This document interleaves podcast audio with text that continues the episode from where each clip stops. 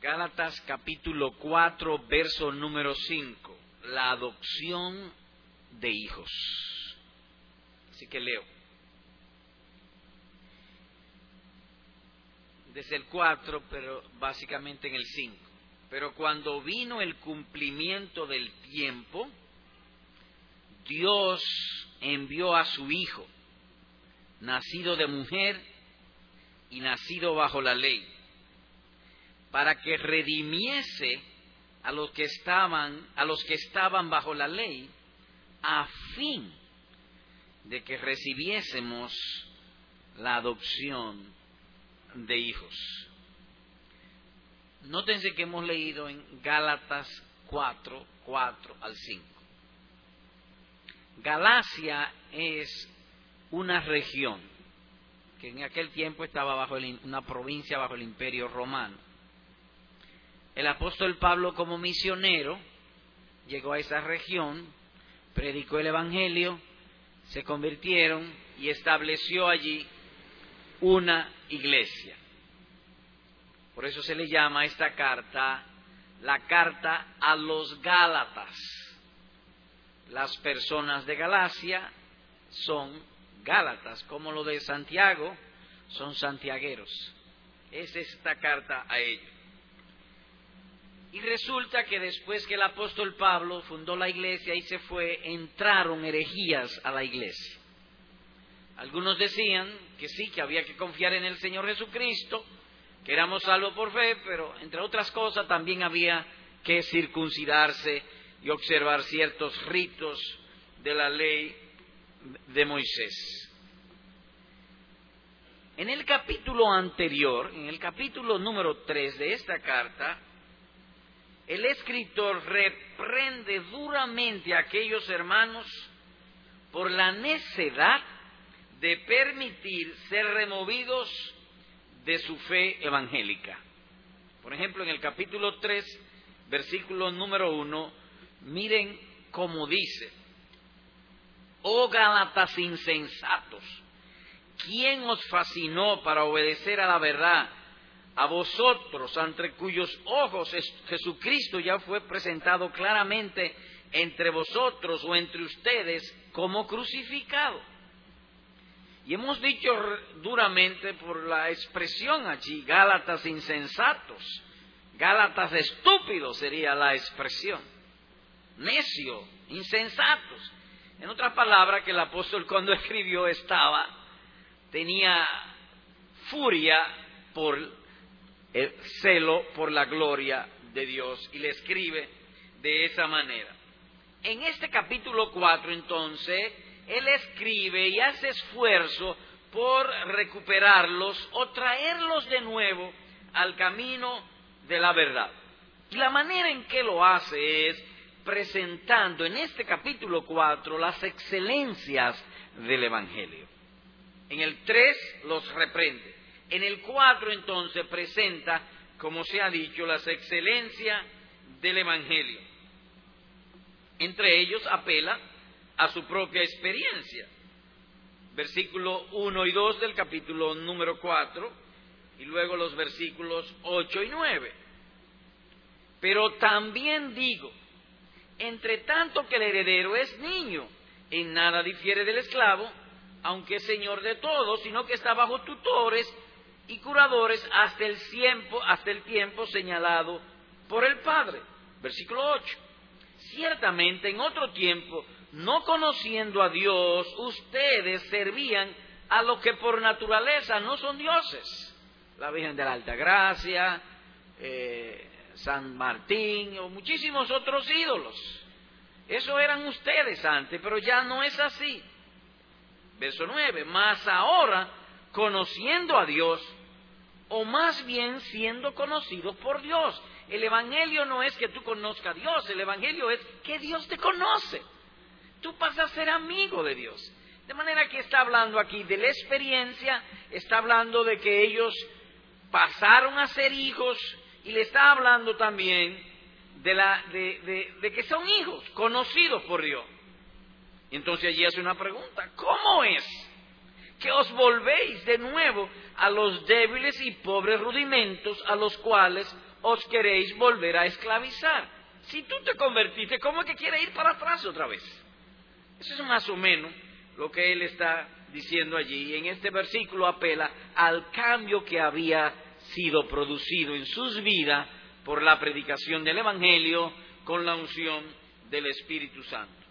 Así que noten ustedes el amor y el cuidado por aquellos hermanos. Se emplea a fondo tratando de recuperarlos.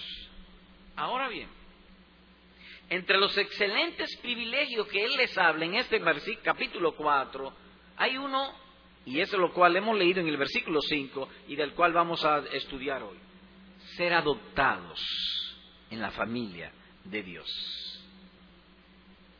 Verso 4. Pero cuando vino el cumplimiento del tiempo, Dios envió a su Hijo, Él mismo manifestado en carne, vino a buscarlo. Nacido de mujer y nacido bajo la ley, Dios estaba en Cristo. El Señor Jesús nació de María, pero Dios estaba en Cristo. ¿Para qué? Para que redimiese, para que comprase a los que estaban bajo la ley, perdón, a fin de que recibiésemos la adopción de hijos. Y usa esta palabra aquí, adopción, lo cual es una metáfora tomada de la vida familiar. En la escuela dominical se hablaba de una metáfora tomada de la vida agrícola. Esta es una metáfora tomada de la vida familiar o de la vida social. Y dice el verso 7, así que o en conclusión, ya no eres esclavo sino hijo, y si hijo también heredero de Dios por medio de Jesucristo. Esta mañana nos vamos a enfocar brevemente, y digo brevemente porque el tema de la adopción es bien amplio, sobre esta excelencia del Evangelio, la adopción. O somos adoptados. Y trataremos de hacerlo respondiendo a dos preguntas. Primera pregunta, ¿qué es esta adopción evangélica? Y segunda pregunta, ¿quiénes son adoptados? Así que empecemos con la primera pregunta. ¿Qué es esta adopción evangélica? Bien, adoptar es una obra de buena voluntad con el fin de resolver un defecto de la naturaleza en algunos que no han tenido hijos. Eso es lo que es adoptar. Hay personas que por un defecto en la naturaleza, en su naturaleza, no pueden tener hijos, entonces ellos adoptan. Ellos los adoptan, le dan el nombre y quieren compartir sus bienes con alguien al morir. Pero ese no es el caso con Dios. Por eso hemos dicho una metáfora. Es decir, aplicable en los términos que el Evangelio lo aplica. Es decir, la palabra o el término adoptar es amplio, pero en este caso, Biblia, evangélicamente, se usa para significar simplemente que pasamos a ser hijos de Dios y herederos, o que Dios nos va a enriquecer. Así que no es por un defecto en la naturaleza, el caso con Dios es muy diferente. Él estaba infinita y absolutamente complacido en su Hijo Jesucristo y además vive para siempre, Él no muere. En el término que conocemos no hay herencia en, Dios, Él vive por toda la eternidad. Así que repito de manera resumida, adoptar es el acto legítimo por lo cual se imita lo natural e introducido para consuelo a aquellos que no tienen hijos. Dios tiene tres clases tres clases de hijos. Por naturaleza, por creación y por gracia. El Señor Jesucristo es el Hijo de Dios, Dios manifestado en carne, Hijo por naturaleza. Todos los demás, todas las criaturas son hijos por creación.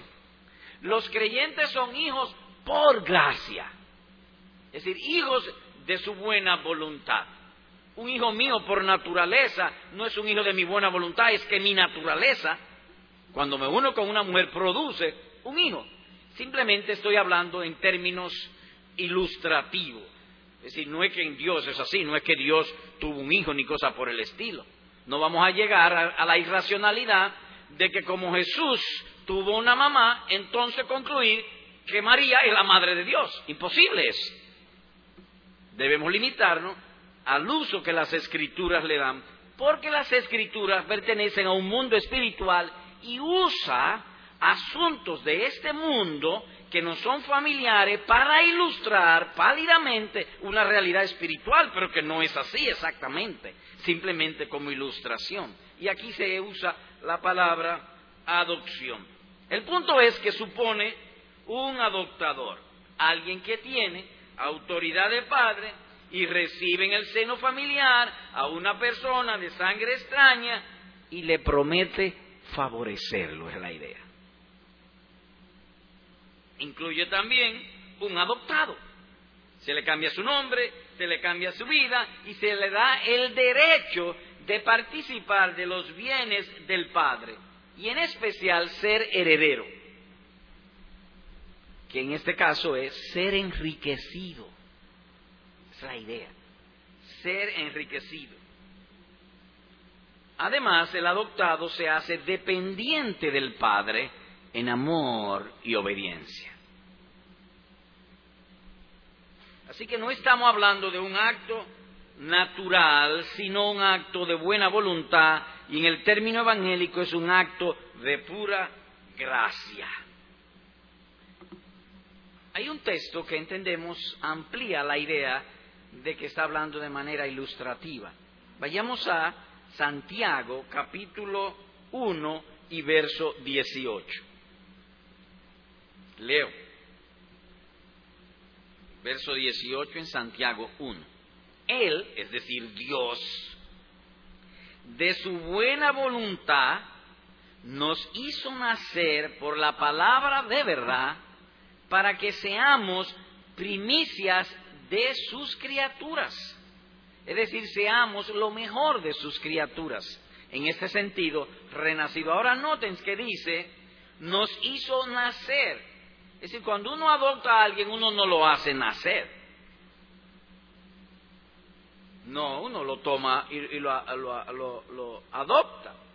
De modo que la adopción es un término metafórico. Aquí dice Dios nos habla su palabra, todos los que son cristianos hoy día y los que han de serlo luego, antes del regreso del Señor Jesucristo, fueron hechos de esa misma manera se le predicó el Evangelio, ellos oyeron el Evangelio, creyeron el Evangelio y Dios los hizo nacer de nuevo por medio de la predicación del Evangelio. Dios entonces les concede el arrepentimiento, ellos se arrepienten, le perdona sus pecados, ellos confían en la obra del Señor Jesucristo, los justifica, los santifica y los adopta en su familia. Por eso cuando los discípulos le dicen al Señor Jesucristo, enséñanos a orar, Él lo dijo de esta manera. Vosotros pues oraréis así, Padre nuestro. Dios pasa en Cristo a ser nuestro Padre. Somos adoptados. La adopción incluye también privilegios.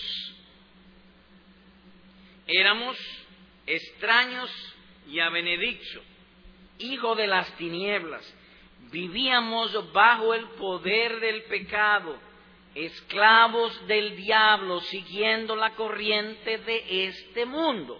Cuando una persona oye el Evangelio, su entendimiento le dice, sí es verdad, me gustaría ser evangélico, pero hay un poder que se lo impide.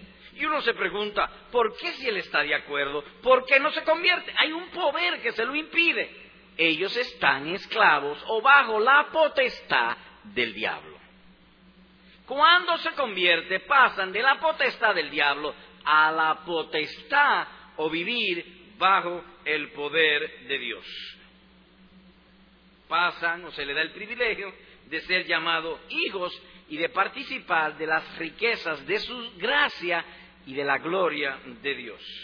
Por ejemplo, dice en otro lugar, mirad, mirad cuál amor nos ha dado el Padre para que seamos llamados hijos de Dios. Y en otro lugar dice, al que venciere, yo lo haré columna en el templo de mi Dios y nunca más saldrá de allí. Y escribiré sobre él el nombre de mi Dios y el nombre de la ciudad de mi Dios. Primera Juan 3.1, Apocalipsis capítulo 3, versículo número 12. Así que se trata de un grandísimo, si puede decirse, privilegio. El creador de los cielos y de la tierra, el Dios de toda gloria, por medio de Jesucristo, nos hace su Hijo, nos adopta en su santa familia. De otro modo, que hay un grupo de hombres y mujeres cuyo Padre es Dios. Dios los hizo hijos. Hay muchos que dicen que su Padre es Dios, pero no, no lo es. Hay otros que sí, su Padre es Dios. Tienen comunión con Él y en todo problema y necesidad le invocan como su potente ayudador. Y eso venía desde el Antiguo Testamento. Oigan lo que dice el profeta en otro lugar, Isaías. Y cito, dice el profeta, tú eres nuestro Padre.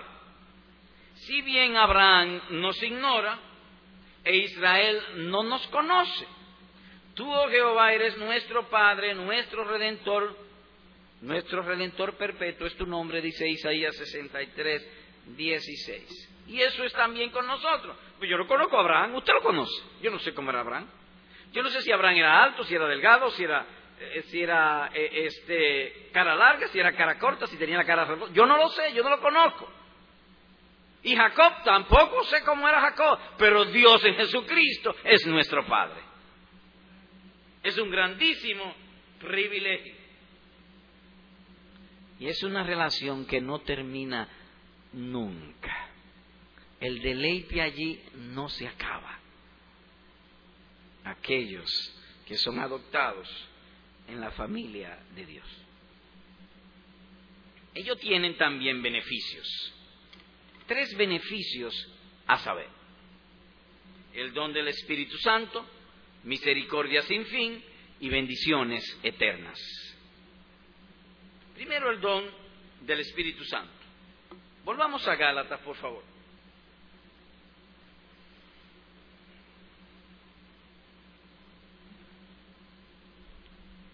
Gálatas 4, versículos 4 al 6, voy a leer.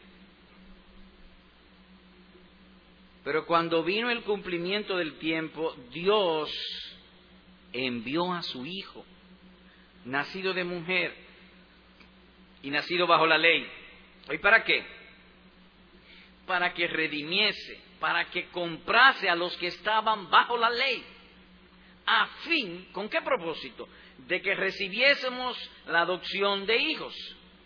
Y por cuanto sois hijos, Dios envió a vuestros corazones el espíritu de su Hijo, el cual clama Abba Padre. Así que el primer privilegio que tienen ellos, o el primer beneficio es que el corazón de ellos es morada del Espíritu Santo. Es por eso, amados hermanos, que hay ocasiones que tú eres tentado y quiere hacer la tentación y quiere pecar y el Espíritu Santo viene que te guarda celosamente, te trae un texto o te dice no lo hagas o tu propia conciencia te dice no lo hagas porque el Espíritu Santo mora en ellos. Ellos son templo del Espíritu Santo. Es cierto que ellos son peregrinos en este mundo. Sí, son peregrinos. El mundo le es hostil. Es como cuando una persona se va a otro país y es peregrino y los naturales de aquella región le son hostiles. Así es el mundo hostil a todos nosotros. Pero además de eso, el corazón natural nuestro es opuesto a Dios. Estamos inclinados al mal y opuestos al bien. Inclinados a lo malo y opuestos al bien. Por eso nos es tan fácil creer un chisme y no creer a la palabra de Dios, porque nuestro corazón es perverso. De manera que el mundo está en contra. Nosotros mismos tenemos un enemigo dentro de nosotros. El Espíritu Santo es quien nos guarda. Si tú tienes 5, 10, 15, 20 años en el Evangelio, no ha sido tú, ha sido el Espíritu Santo quien te ha guardado. El don del Espíritu Santo. ¿Cuántas veces quizás tú no quisiste irte del Evangelio y no te dejó? Y tú estabas decidido a irte, pero no te dejó. El Espíritu Santo mora en nosotros, dice el texto. Dios envió a vuestros corazones el Espíritu de su Hijo, dice el versículo número 6. Así que el Espíritu no solamente nos guarda, el Espíritu también nos guía, nos dice en muchas ocasiones qué hacer. Y si no sabemos qué hacer, entonces nos pone a orar para que Dios nos diga qué hacer. ¿Por qué? Porque hemos sido adoptados en la familia de Dios. Pero además de guiarnos, nos transforma. Oigan esto. Nosotros todos mirando a cara descubierta como en un espejo la gloria del Señor, somos transformados de gloria en gloria en la misma imagen como el Espíritu del Señor, según a los Corintios 3, 18. Es decir, que leyendo las Santas Escrituras, oyendo las Santas Escrituras, somos transformados. Y muchos de los que están aquí lo van a comprobar en esta semana. Es posible que en una oportunidad estén tentados a decir, a pensar o a hacer cosas incorrectas. Pero al ver la gloria de Dios, es decir, que el Espíritu Santo está en su corazón, entonces se aguantan. Son transformados por ver la gloria de Dios. Viene un poder sobre ellos que los transforma. Porque el Espíritu Santo mora en ellos. Son santificados por el Espíritu Santo viendo la gloria de Dios. Al ser tentados dicen que no a la tentación y buscan hacer lo que agrada a Dios. Son santificados, son transformados. Como dice en otro lugar, Romanos 8:14, son guiados por el Espíritu de Dios. Nos protege, nos guarda, nos guía, nos, nos hace ver el mal, nos da poder para resistirlo y nos capacita para hacer el bien. Pero el otro beneficio es misericordias sin fin. Y cuando decimos misericordia es que por ser adoptados en la familia de Dios tenemos muchas necesidades como peregrinos y todas nos las va a suplir el Señor por ser sus hijos, en su misericordia. Tenemos necesidad de pan, sí, de ropa, de zapato, casa y comida.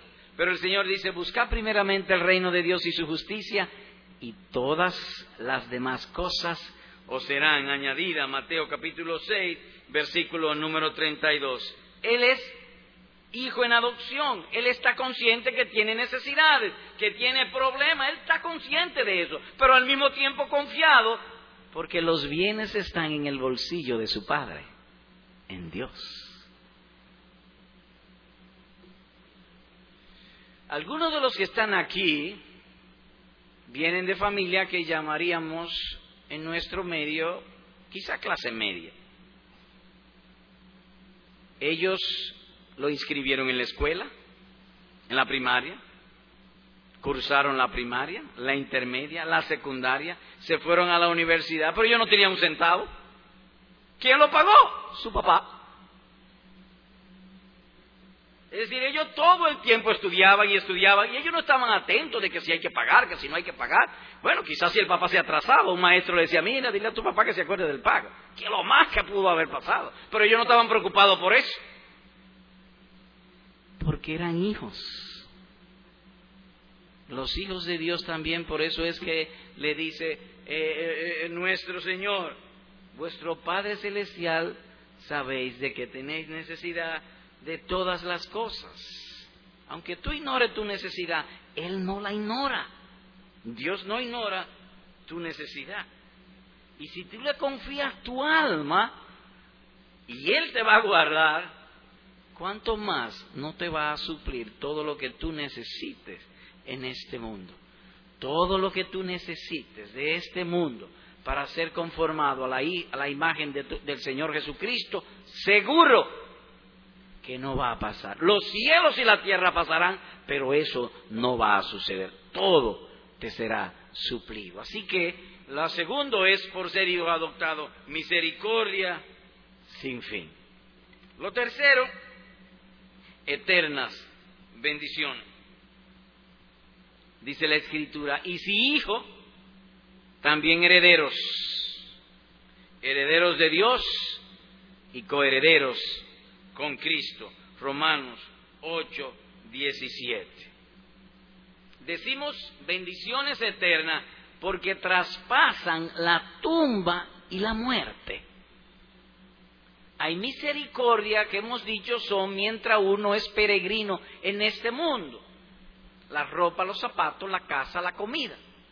Pero hay otras que trascienden la muerte y la tumba. Allá es la plena posesión de la gloria del Señor Jesucristo. En otros lugares dicho de este modo, en tu presencia hay plenitud de gozo, delicias a tu diestra para siempre. Y el apóstol Pedro agrega, mas el Dios de toda gracia, que nos llamó a su gloria eterna en Jesucristo. Salmo 16, 11, primera de Pedro 5, 10. Y reitero, voy a repetir, el Dios de toda gracia. ¿De quién está hablando? Dios. ¿Y qué está diciendo? De toda gracia. ¿Y qué está diciendo más? Que nos llamó. ¿A qué nos llamó? A su gloria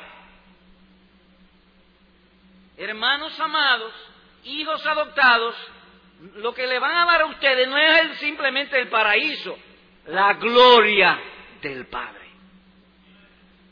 Eso es impensable en nuestras mentes. No podemos llegar a entender lo que eso es.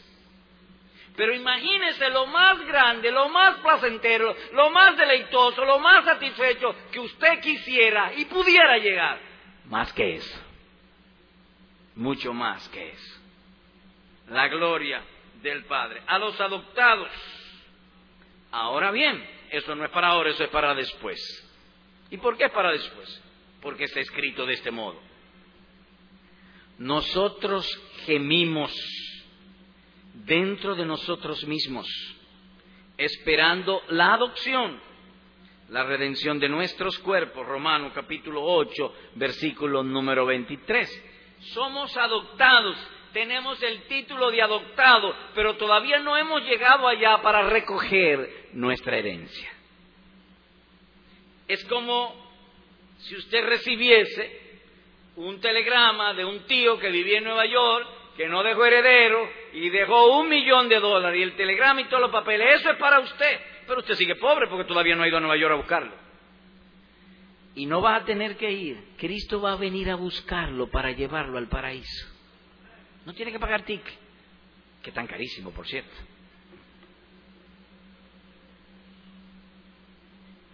Así que hemos visto lo que es el término de esta adopción y que tiene tres beneficios. El don del Espíritu, misericordia sin fin para nuestro peregrinar y eterna bendiciones. Ahora, en segundo lugar, ¿Quiénes son adoptados. Oiga esta buena noticia. Esta es buenísima también. Miserables pecadores. Hay pecadores ricos, no, pero estos son miserables. Miserables pecadores que fueron extraños y enemigos de Dios. Oiga como el apóstol Pablo describe el carácter de estas personas. Oiga cómo lo describe. En otro tiempo, ustedes eran extraños y enemigos en vuestra mente, enemigos de Dios, haciendo malas obras, la voluntad de la carne y de los pensamientos, y éramos por naturaleza hijos de ira lo mismo que los demás. Colosense 1.21, Efesios capítulo 2, versículo número 3. Y recalco, enemigo en vuestras mentes. ¿Por qué cuando alguno de ellos o nosotros mismos oíamos el Evangelio decíamos, no, para después, para después, no para después? Es que hay muchas religiones, explícame bien eso. ¿Y qué usted quiere decirme con eso? Ah, bueno, imagínate que tú vas, necesitas alquilar una casa o un apartamento y el que te lo va a alquilar es tu papá. Y entonces tú le dices a tu papá, eh, mira papi, como tú me vas a alquilar el apartamento, queremos que hacer un contrato y hay que contar esto y esto y esto y esto y esto y lo otro. ¿Harías tú eso? No, es mi papá. Si se muere el apartamento es mío. Ahora, si tú te pones muy piqui piqui con tu papá, ¿qué significa eso? Desconfianza. Hay algo en tu mente que lo ve como tu enemigo sin serlo. Por eso cuando ellos oyen el Evangelio y nosotros cuando oíamos el Evangelio no queríamos que nos hablasen de eso, porque éramos enemigos en nuestra mente, enemigos de Dios y del Evangelio, y malas obras y de los pensamientos, y nos gustaba más la fornicación, el robo y la mentira que hacer su voluntad. A eso son adoptados en la familia de Dios. Por lo tanto, una mente seria, honesta, tiene que decir de este modo, ¿y qué amor es este? Que de pecadores miserables nos perdona los pecados y la gloria de Dios se nos promete. ¿Qué amor es este? O el amor de Jesucristo, en una respuesta sencilla. Como dijo David, ¿Os parece a ustedes que es poco ser yerno del rey, siendo yo un hombre pobre y de ninguna estima? Primera de Samuel capítulo 18, verso 23. Saúl dijo, el que me traiga 200 prepucios de los filisteos, le doy mi hija por mujer. Y David dijo, wow, voy a eso también le estaban prometiendo una princesa. Y él dice, ¿y ustedes creen que eso es poca cosa? Yo soy un hombre pobre y sin estima y me voy a casar con la princesa. Pero déjame decirte, querido amigo y hermano, toda relación en este mundo, aunque tú seas íntimo de Obama, es una porquería delante de la relación de ser adoptados en la familia de Dios. Y he dicho porquería porque porquería viene de puerco de posilga, de puerco. Cualquier relación, cualquier relación en este mundo es una porquería en relación a tener comunión con Dios, que Dios sea nuestro Padre. Por siempre. Sed en la familia de Dios. Ahora usted no me ha respondido a la pregunta. ¿Quiénes son los adoptados. Bueno, te he dicho el carácter de ellos, lo que son adoptados. Y la voz del cielo responde. Volvamos a Gálatas. Ah, estamos allí en Gálatas. 3.29. Gálatas 3.29. Leo. Y si vosotros sois de Cristo, ciertamente linaje de Abraham sois y herederos según la promesa. ¿Quiénes son estos adoptados? Los que son de Cristo, dice el texto. Y si vosotros sois de Cristo, verso 5, para que redimiese a los que estaban bajo la ley, a fin de que recibiésemos la adopción de. Así que ser verdadero cristiano y ser adoptado en la familia de Dios es lo mismo. Si vosotros sois de Cristo, tú eres familia de Abraham, de Isaac y de Jacob, y, y sobre todo eso, adoptado en la familia de Dios. Y dice el verso 5, para que redimiese, para que comprase. Así que hay una, un grupo de hombres y mujeres, miserables pecadores, que Dios derramó la preciosa sangre de su Hijo Jesucristo para comprarlos. Los compró en el mercado de esclavos. Ellos estaban esclavos de Satanás, del pecado, siguiendo la corriente de este mundo. Y Dios pagó la sangre de Jesucristo para redimirlos, para adoptarlos en su familia.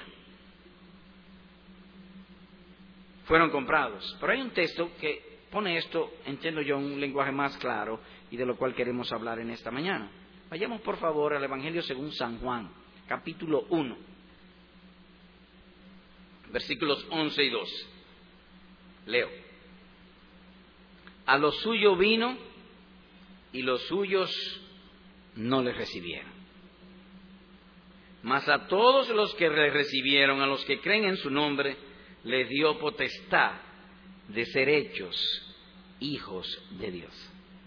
Bueno, el texto dice que hay dos grupos de personas. Primero una oferta que Cristo vino. Hay aquellos que no le reciben, que no quieren ser cristianos. No, no, ellos no quieren ser pero hay otros que sí le reciben. Y, ahí responde o explica lo que es recibir, nótense. Mas a todos los que le recibieron, coma, abre ahí una explicación, a los que creen en su nombre. Recibir al Señor Jesucristo o creen en Él es lo mismo. Es, la idea es como si yo te doy algo y tú lo recibes, en este caso es un don espiritual, la fe. Entonces tú la recibes la fe para recibir al Señor Jesucristo o para unirte al Señor Jesucristo. Y a esto se le da la potestad de ser hechos hijos de Dios. Ellos no nacen hijos de Dios.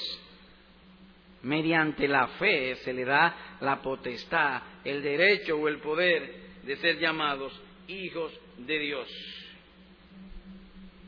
Como alguien ha dicho, el unigénito Hijo de Dios, Cristo Jesús, vino a ser Hijo del hombre para que los creyentes por adopción pasasen a ser hijos e hijas del Dios de gloria.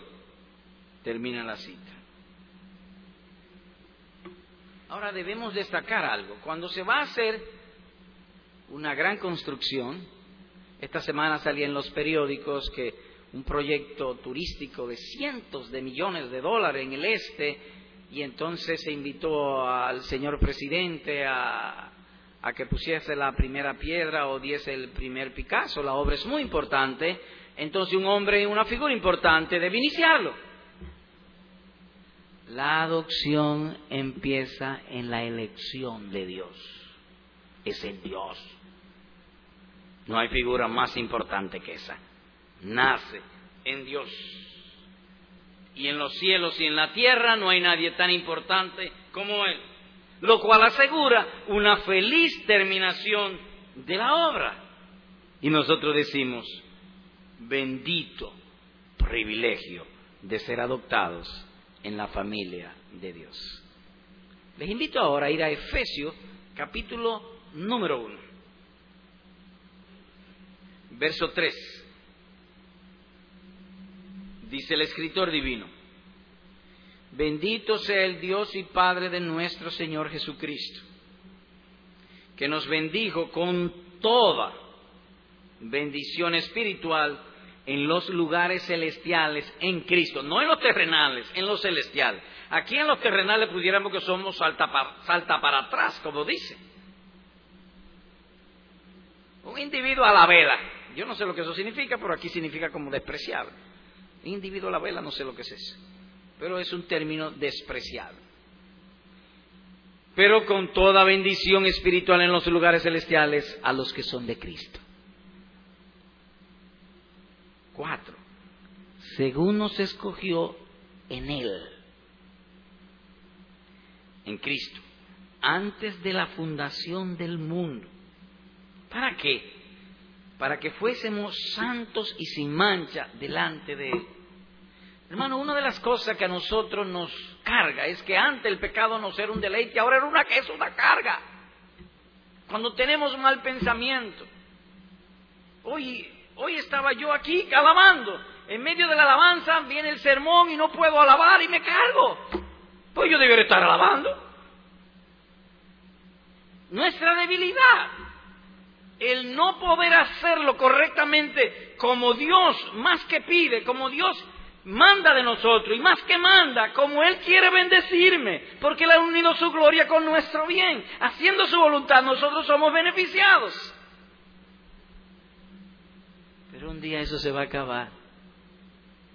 Ese problema se va a acabar.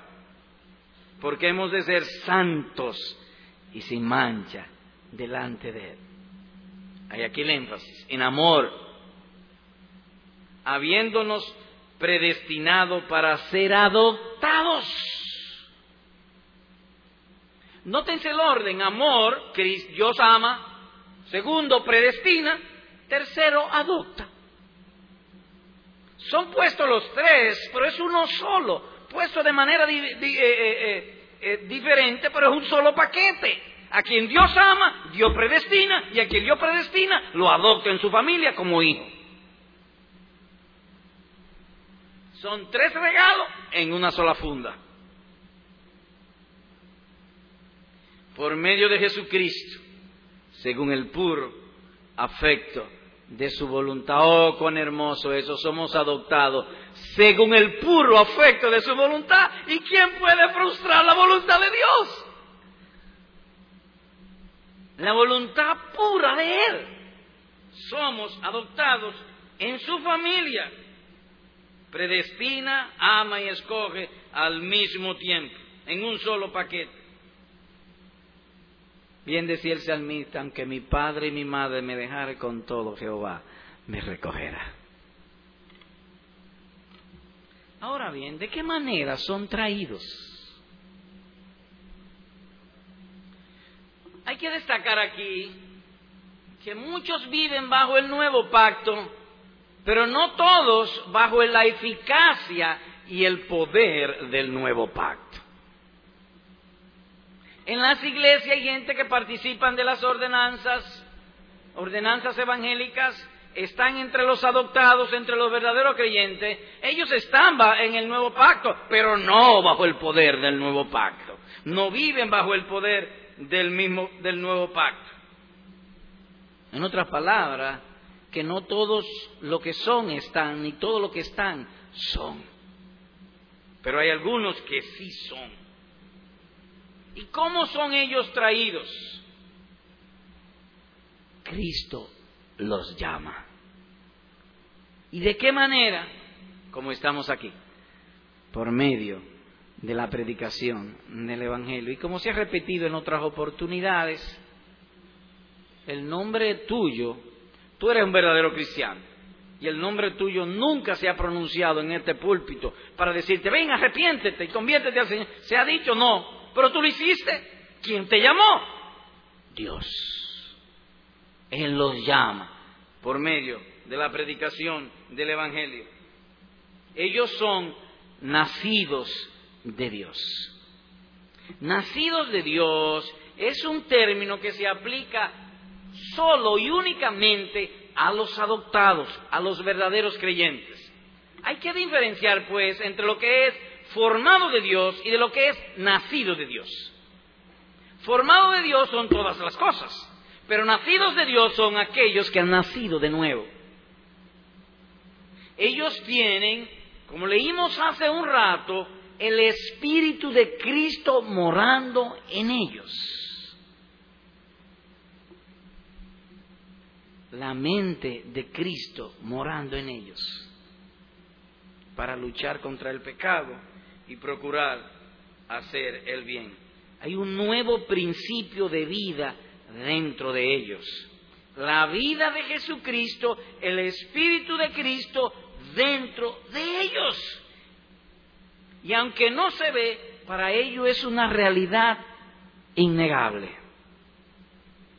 Cuenta la historia que algunos de ellos morían siendo comidos por los leones en el Coliseo romano, devorado por los leones. Le echaban un león y venía un león y le, le mordía una pierna para arrancársela y ellos morían cantando. ¿Cómo lo hacían? El Espíritu de Cristo dentro de ellos cantaba. Señor predicador, ¿y seremos nosotros capaces de eso? Si el Espíritu de Cristo está en ti, sí. Seguro que sí. ¿Y cómo yo lo sé? Bueno, el día que venga el león. Antes no hay manera de saberlo. El día que el león te... Ahí tú sabrás que lo que espíritu te guía. Dios no da la gracia para que tú te jactes. Ah, tengo la gracia, me puede comer un león y yo moriré cantando. No, no, no, no, no. Nuevas son sus misericordias cada mañana. La que tú necesites, ahí te la va a dar. Ellos tienen el Espíritu de Cristo, son dirigidos por Dios y su palabra. Como dice ahí mismo en Efesios 1.12, a fin de que seamos para la alabanza de su gloria, nosotros lo que primeramente esperábamos en Cristo. Así que ellos son traídos por la predicación del Evangelio, la palabra de Dios los trae, luego ellos oyen, son hechos nacidos de nuevo, son adoptados, el Espíritu Cristo entra dentro de ellos y son guiados por el Espíritu del Señor Jesucristo. Ellos quieren, anhelan ser felices. Entonces Cristo les dice, sígueme y te llevaré al paraíso. Por eso cada vez que Cristo les habla en su palabra, ellos le siguen. Que a veces caen, porque el justo a veces cae hasta 70 veces, pero él se levanta y sigue hacia adelante. Por lo tanto, en resumen, el Espíritu les predica, los regenera, los adopta y los guía con su palabra. Él los guiará a toda verdad, dice Juan capítulo 16, versículo número 13. Por lo tanto, el recibir a Cristo es el momento en el corazón se voltea. Y de extranjero y de avenedizo, entonces pasa de la potestad de Satanás a la potestad de Dios. ¿Qué hemos visto? Bueno, vimos adoptados para ser hijos, o adoptados en la familia de Dios. Y se hicieron dos preguntas. ¿Qué es la adopción? Bueno, se dijo que es una metáfora tomada de la vida familiar o social, donde un individuo es adoptado, se le cambia el nombre, se le cambia la vida, y él se somete al Padre en amor y en obediencia para ser heredero. Y heredero significa aquí que las riquezas de la gloria y de la gracia de Dios en Jesucristo son de Él. No digo serán de Él, no, son de Él. Desde ahora son de Él. Él cree el telegrama que le llegó. Sí. Hay un nuevo pacto. El heredero de todo murió. El Señor Jesús. Él murió. Y Él hizo un testamento para todos los que creen en Él. Vimos que ellos tienen tres beneficios. El Espíritu Santo mora en ellos, misericordia sin fin para su peregrinaje y bendiciones eternas. ¿Quiénes son los adoptados? Pecadores miserables o miserables pecadores. Y contrastábamos que hay pecadores que son ricos y mueren pecadores como ricos, pero eso no. Son miserables pecadores. El pecado ellos sienten que los hace miserables se sienten avergonzados. Ante el pecado le eres un deleite, ahora le es una carga. Se sienten miserables delante de nuestro Dios. Pero creen en el Señor Jesucristo, reciben al Señor Jesucristo y son adoptados. Dos aplicaciones. Primero, hermano, los adoptados de Dios no pueden de ninguna manera ser condenados. ¿Qué usted ha dicho? que aquellos hombres y mujeres que son adoptados en Cristo de ningún modo pueden ser condenados. Es cierto que merecen ser condenados, pero no serán condenados. Es, el, es lo hermoso, ellos lo merecen, pero no van a ser condenados. Van a ser salvados por siempre. Como leíamos, Dios envió a su Hijo nacido de mujer y nacido bajo la ley, para que redimiese a los que estaban bajo la ley, a fin de que recibiésemos la adopción de hijos. Gálatas capítulo 4, versículos 4 y 5. Ellos están fuera de la maldición de la ley. Ese es el punto. Ellos estaban bajo la maldición de la ley. Cristo nació bajo la ley y pagó por ellos y ahora ellos están fuera de la maldición de la ley. Las maldiciones de la ley no aplican para ti. Aunque te amedrenten, aunque te amenacen, aunque el enemigo te lo ponga en la cabeza, no aplican para ti. Hay dos clases de lenguajes. El lenguaje del juez y el lenguaje del papá. Son dos tipos de lenguaje. El juez habla en justicia y con sentencia. Dios como juez dice, el alma que pecare morirá. Seguro que morirá. Pero los adoptados ya no están bajo la ley. Es decir, que esa maldición de la ley no le corresponde. ¿Y cómo habla el papá? Porque usted me ha dicho, ¿cómo habla el juez? ¿Cómo habla el papá? Ahora pues ninguna condenación hay para los que están en Cristo Jesús, Señor nuestro. Los que no andan conforme a la carne, sino conforme al Espíritu. Están fuera de la ley. Por lo tanto, no puede haber condenación para ti, porque Dios no es tu juez. Dios en Cristo es tu Padre. Y nos dio el Espíritu que clama, Abba, Padre. Papá. Es la idea. Abba Padre es como papito, o lo que decimos nosotros, papi. Ni siquiera papá, papi. Suena más refinado y más cerca. Eso es Dios para los verdaderos creyentes. Déjame explicarte, si permite un momento, esto de la ley. El ejecutor de la muerte, el homicida, es el diablo. Él toma poder de la ley. La ley dice, el alma que pecare morirá. Y entonces él va y le dice a Dios, entrégamelo para yo matarlo, porque pecó. Es como cuando tú vas conduciendo un vehículo y te cruzas, que no te cruce, pero si te cruzas en rojo y hay allí un policía de tránsito. El policía de tránsito quizás sea de un escalafón social menor que el tuyo, quizás sea o iletrado o no tenga la educación que tú tienes, ni la altura, ni la alcurnia que tú tienes, pero te pone una multa. Y quizás sea más pequeño que tú, quizás sea flaco, chiquito, y tú seas grande y fuerte, pero te pone la multa y tú tienes que aceptarla. ¿De dónde saca ese hombre tan chiquito ponerte una multa a un hombre tan grande y fuerte como tú? De la ley. Así el enemigo saca poder de la ley para condenar a los hombres. Pero a los que están en Cristo, ninguna condenación porque ya Cristo murió por ellos. Pero que yo sigo pecando, sí, a los impíos Dios les juez. El alma que pecare morirá, aunque sea un solo pecado, va a morir. Además traen el pecado original, van a morir.